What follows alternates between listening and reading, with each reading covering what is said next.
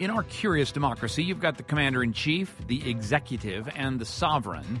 In this American system, the sovereign is the people, the people rule. The executive is something else, the White House and all the Article 2 of the Constitution agencies.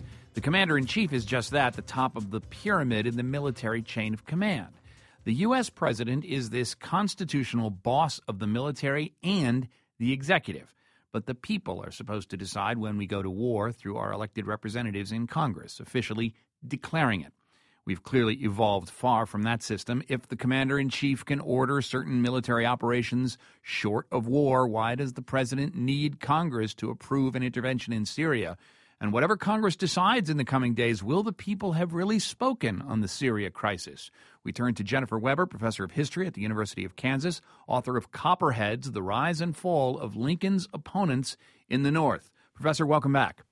Hi, John. Nice to be here. Let's talk about the perils and just how the uh, question of consulting on national security issues has evolved between the president and Congress since the days of Lincoln. It's it's really been all over the map. Uh, it really has. What what you see is um, that presidents no longer go to Congress and ask for declarations of war. Since World War II, since the end of World War II, they have gone to Congress and asked for um, use for permission of use of force, not a war declaration. In fact, our last formal declaration of war was World War II. And in this authorization business, does it lead to more problems? I mean, the Gulf of Tonkin resolution, of course, was an open-ended uh, authorization for uh, uh, for force in Vietnam. 2003 in Iraq, similarly. Uh, did President Lincoln get approval for the use of force in the Civil War?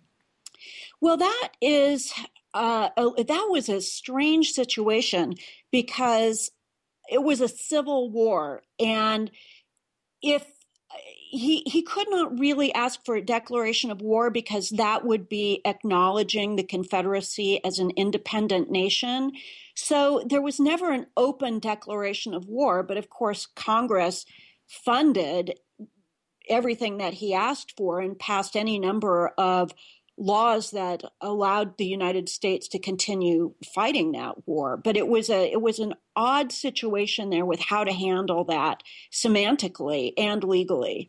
And th- there will be questions of funding here as well as Congress begins to debate what uh, will be the intervention, if any, in Syria. Do presidents go to Congress for the authorization for the use of force as a way of projecting greater democratic sort of resolve in national security, or is it for political cover to get them off the hook? Well, I I think that they are legally required to do this now under the War Powers Act, which uh, came about after the Vietnam War, uh, because the the Congress realized that it had gone way too far with the Gulf of Tonkin resolution in granting the president what was essentially a blank check. But it doesn't appear that the president had to do this. He overrode his own national security team, who had no idea he was even going to do this. They certainly didn't have any expectation that he had to do this. It's never really been decided whether a president has to, uh, you know, go to Congress to be commander in chief. There's a built-in tension.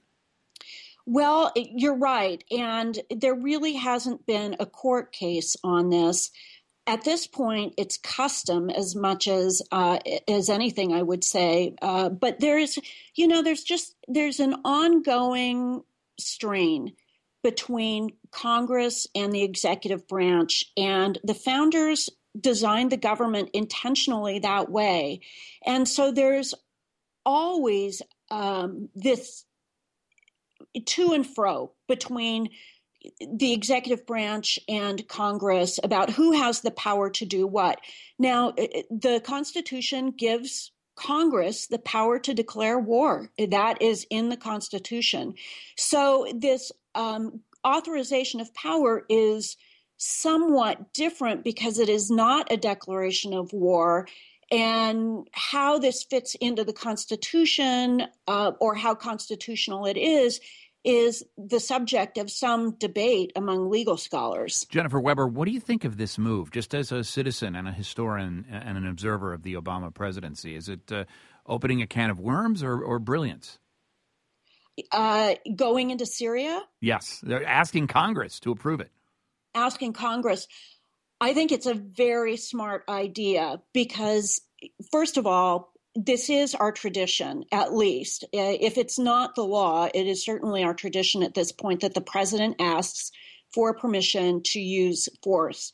Now, Obama really didn't do that um, when we went into Libya. So that was a, a bit of a change. But this this is more in line with what we have traditionally done. So that's good. The other thing that I think um, is perhaps an opportunity is if he is getting cold feet about this idea of t- taking military action in Syria in, in, light of the public response to this, um, if Congress says no, that gives him cover for yeah.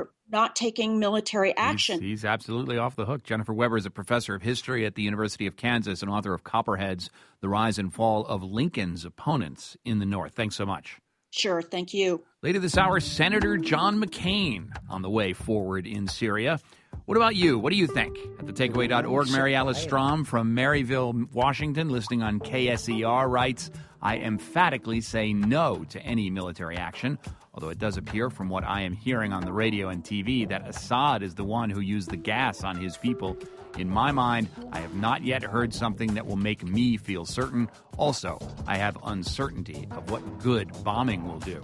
Put your view up against members of Congress. Give us a call at 877 8 My Take.